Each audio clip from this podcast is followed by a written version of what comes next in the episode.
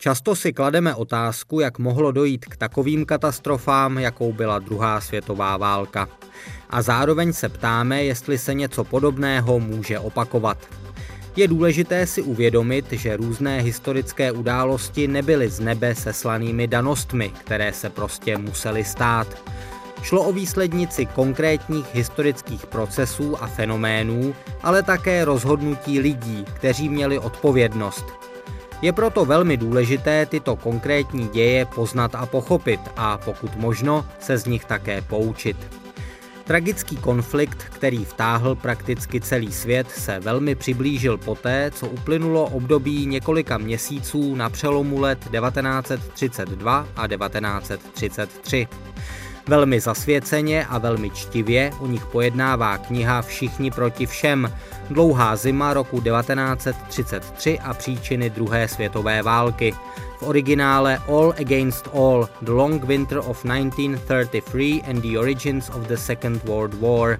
Jejímž autorem je historik Paul Jankovsky. Knihu letos vydalo nakladatelství Profile Books. Ukázky z ní čte Libor Vacek, režii má Michaela Krčmová. Příjemný poslech vám přeje Ondřej Houska. Ex Libris.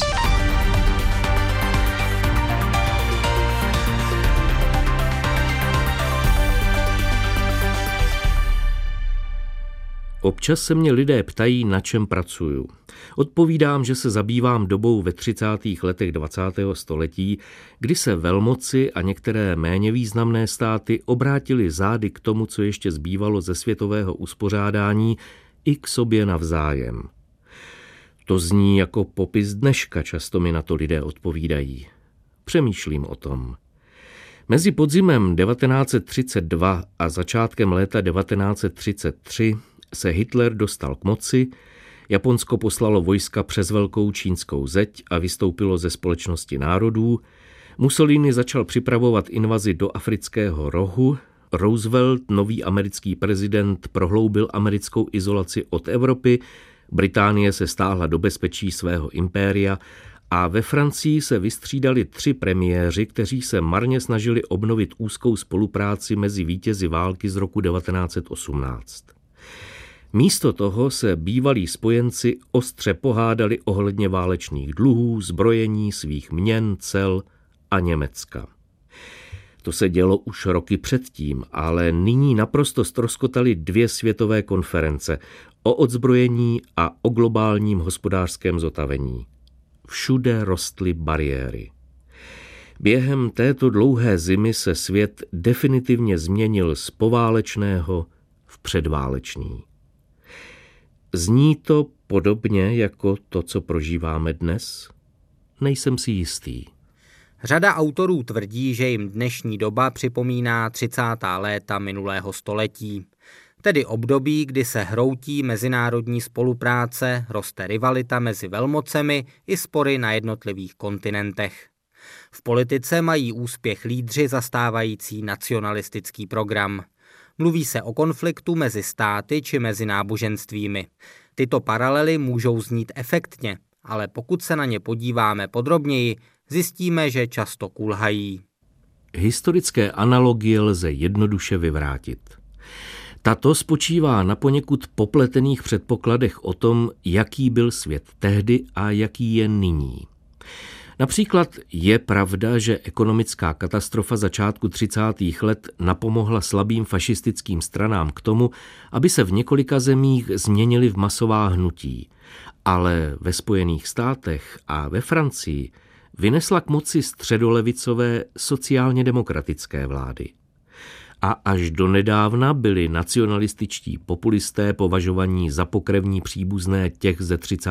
let, často úspěšní v těch nejbohatších zemích, zatímco se jen obtížně prosazovali ve státech s malým růstem a vysokou nezaměstnaností. Přesto každý, kdo čte noviny, se občas nevyhne tomu, že mu naskakuje husí kůže z paralel s 30. lety. Tehdy demagogové využívali národnostní nebo etnické nepřátelství, aby získali nebo si udrželi moc. Snahy o mezinárodní spolupráci, ať v podobě celosvětových institucí, nadnárodních asociací a občanské společnosti, světové revoluce volného obchodu, otevřených hranic, kolektivní bezpečnosti nebo vážně míněného odmítnutí rivality mezi velmocemi, podléhaly hlasitým voláním po národní nadřazenosti. Závěr tedy není jednoznačný. Dnešní svět jistě nabízí řadu velmi znepokojujících trendů, ale předpovědi, že se, podobně jako naši předkové před druhou světovou válkou, řítíme do katastrofy, jsou velmi předčasné. O to víc bychom se ovšem měli snažit paralely a rozdíly mezi současností a minulostí poznávat. Dominantní skutečností dnešního světa je strach, řekl arcibiskup z Yorku v předvečer zahájení Světové odzbrojovací konference. Všichni se báli všech. Ať už to bylo absurdní nebo ne, Sovětský svaz se bál invaze kapitalistických mocností vedených Polskem, které se zase bálo dalšího rozdělení, na němž by se podíleli Rusové a Němci. Ti se obávali polské invaze do východního Pruska. Většina balkánských států se vzájemně bála podvratných aktivit nebo izolace a Itálie se bála obklíčení ze strany Jugoslávie a Francie, která se bála vzestupu Německa a opakovaných zrad ze strany anglosasů, tedy Britů, kteří se obávali zapletení do kontinentálních záležitostí, a Američanů, kteří se takového zapletení obávali všude s výjimkou Jižní Ameriky. Čína se bála japonského militarismu, japonsko-čínského nacionalismu, sovětského komunismu a západní snahy vytlačit Japonsko ze světových záležitostí. Slabší státy doufali, že je ochrání společnost národů, ale jejich obavy se už nějaký čas prohlubovaly. Strach a velká míra nedůvěry mezi bývalými nepřáteli z první světové války, ale i mezi spojenci, to byla určující charakteristika, která Evropu a svět provázela na začátku oné osudové zimy přelomu let 1932 a 1933. Vzhledem k dnešku můžeme říct, že v mezinárodních vztazích jistě pozorujeme podobné rysy, ale zdaleka nedosahují takové míry jako před téměř 90 lety.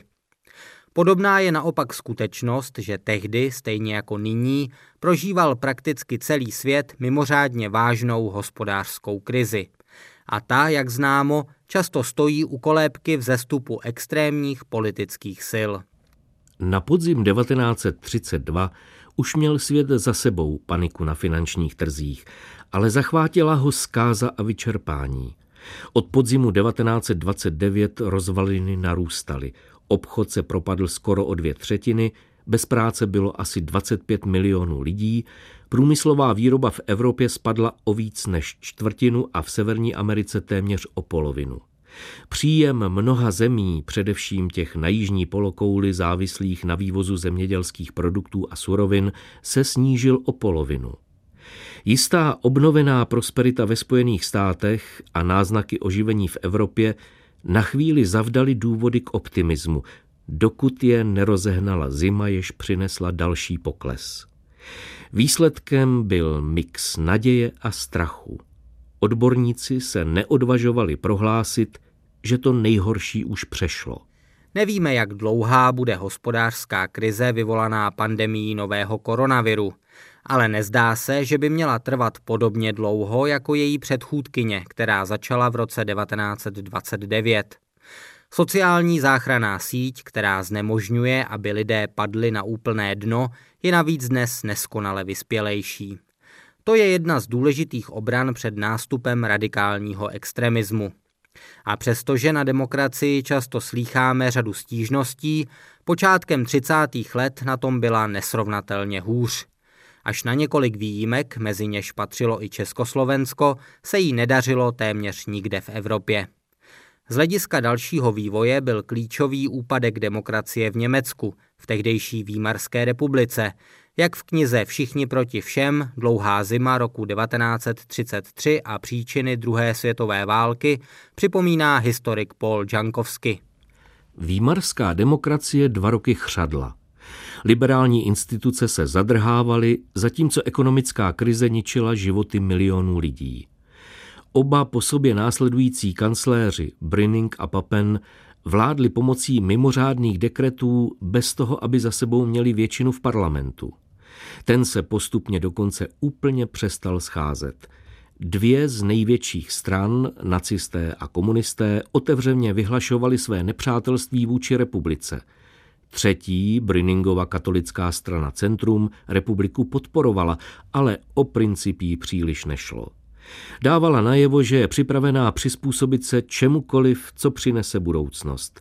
Sám Brinning, konzervativní až do morku kostí, společně s prezidentem Hindenburgem doufal, že Výmarská republika se legální cestou změní v autoritativní stát, možná za pomoci obnovení monarchie. Tehdejším Německu, někdy nazývaném republika bez republikánů, už bylo zastánců demokracie opravdu velmi málo. V parlamentu měli většinu síly, které ji otevřeně chtěli zničit, tedy nacisté a komunisté. Ale ani tradiční elity, jako zmiňovaní prezident Hindenburg a kancléř Brüning, ji nechtěli zachovat. Volání po autoritativním režimu bylo všeobecné, stavěla se mu vlastně jen sociální demokracie.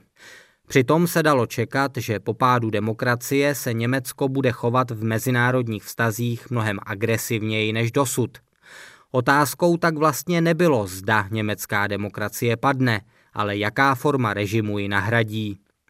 Německo sice bylo klíčovou zemí, protože právě z něj, jak víme, vzešel další brutální světový konflikt. Ale rozhodně nebylo jediným státem, který se tak či onak přičiňoval o rozpad civilizačních norem v mezinárodních vztazích. Stalin a Politbyro s mimořádnou tvrdostí obnovili útok na trpící venkovské obyvatelstvo. Především na Ukrajině se zasadili o to, aby blížící se zima přinesla masové hladovění. Akutní podvýživa a oblasti, kde propukl hladomor, tam byly realitou už od zababování obilí v letech 1928 a 1929.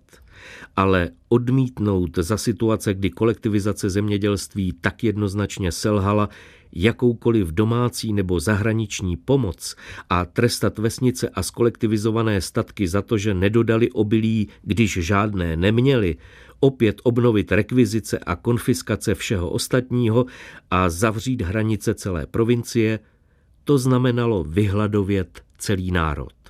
V Sovětském svazu se naplno rozjížděl teror, který v dalších letech pohltí miliony lidí. Ve Spojených státech samozřejmě nic takového nehrozilo, ani náznakem. Ale platí, že tehdejší Amerika nijak nepřispívala k tomu, aby v mezinárodních vztazích ustoupila konfrontace a převládl duch spolupráce. Nebylo tomu jinak ani po prezidentských volbách z listopadu 1932, v nichž jednoznačně zvítězil Franklin Delano Roosevelt. Roosevelt odhadl náladu svých spoluobčanů správně – hlasovali pro aktivitu doma, nikoli za hranicemi. Nechtěli smazat válečné dluhy, což by břímě jejich splácení přesunulo od nevděčných Evropanů na jejich vlastní bedra, to si aspoň mysleli. Nechtěli otevřít americký trh zahraničnímu zboží, byli proti opětovným extravagancím v zahraniční politice, které by jen prohloubily jejich nespokojenost s vynaložením americké krve a prostředků, jako tomu bylo za první světové války. Sám Roosevelt prostě jen reflektoval tyto nálady Američanů. Kdyby prezidentem nebyl zvolen on, ale jeho republikánský protikandidát, politika Spojených států by na mezinárodní úrovni byla víceméně stejná. Až teprve začátkem 40. let ve Washingtonu poznají, že americké zapojení do dění v Evropě je nutné, nemá-li zvítězit nacismus, který by poté mohl fatálně ohrozit i americké zájmy. Zatímco američané zůstávali prakticky zcela stranou evropských sporů, o slovo se v Evropě drali nejen nacisté, ale podobně radikálně smýšlející politici i v dalších zemích.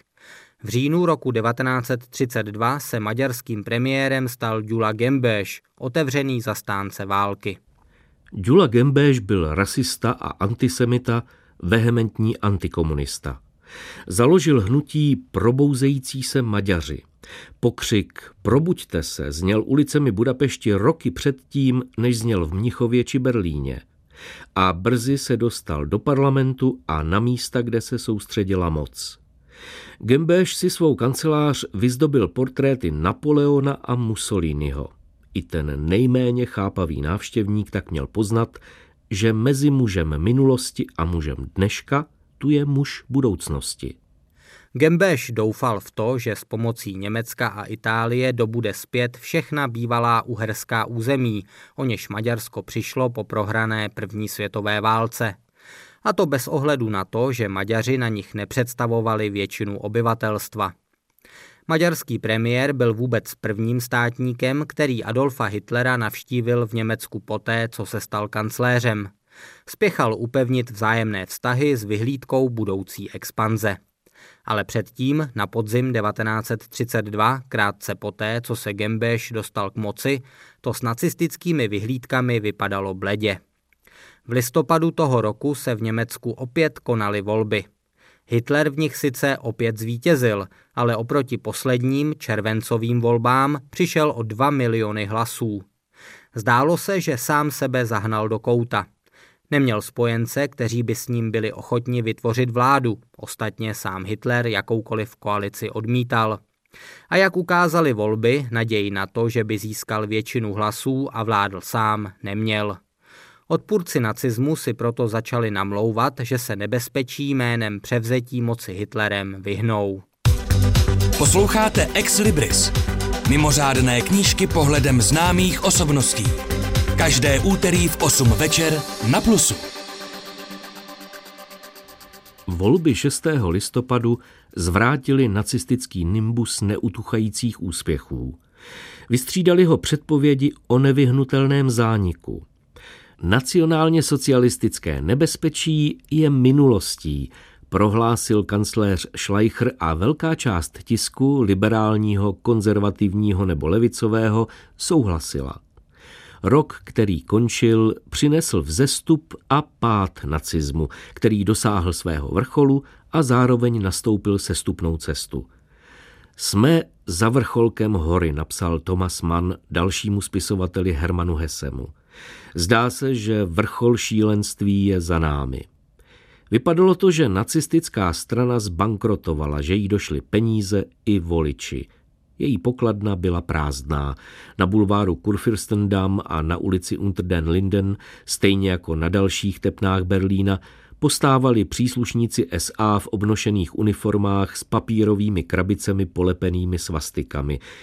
Vypadali jako žebráci na schodech kostela – jen byli rozlobenější. Jenže Hitler nepotřeboval vítězství ve volbách ani formálního koaličního partnera, aby převzal moc. Německé elity na čele s okolím prezidenta Hindenburga a jeho pravé ruky, bývalého kancléře France von Papena, ho do čela vlády sami dosadili, navzdory tomu, že si v listopadových volbách pohoršil.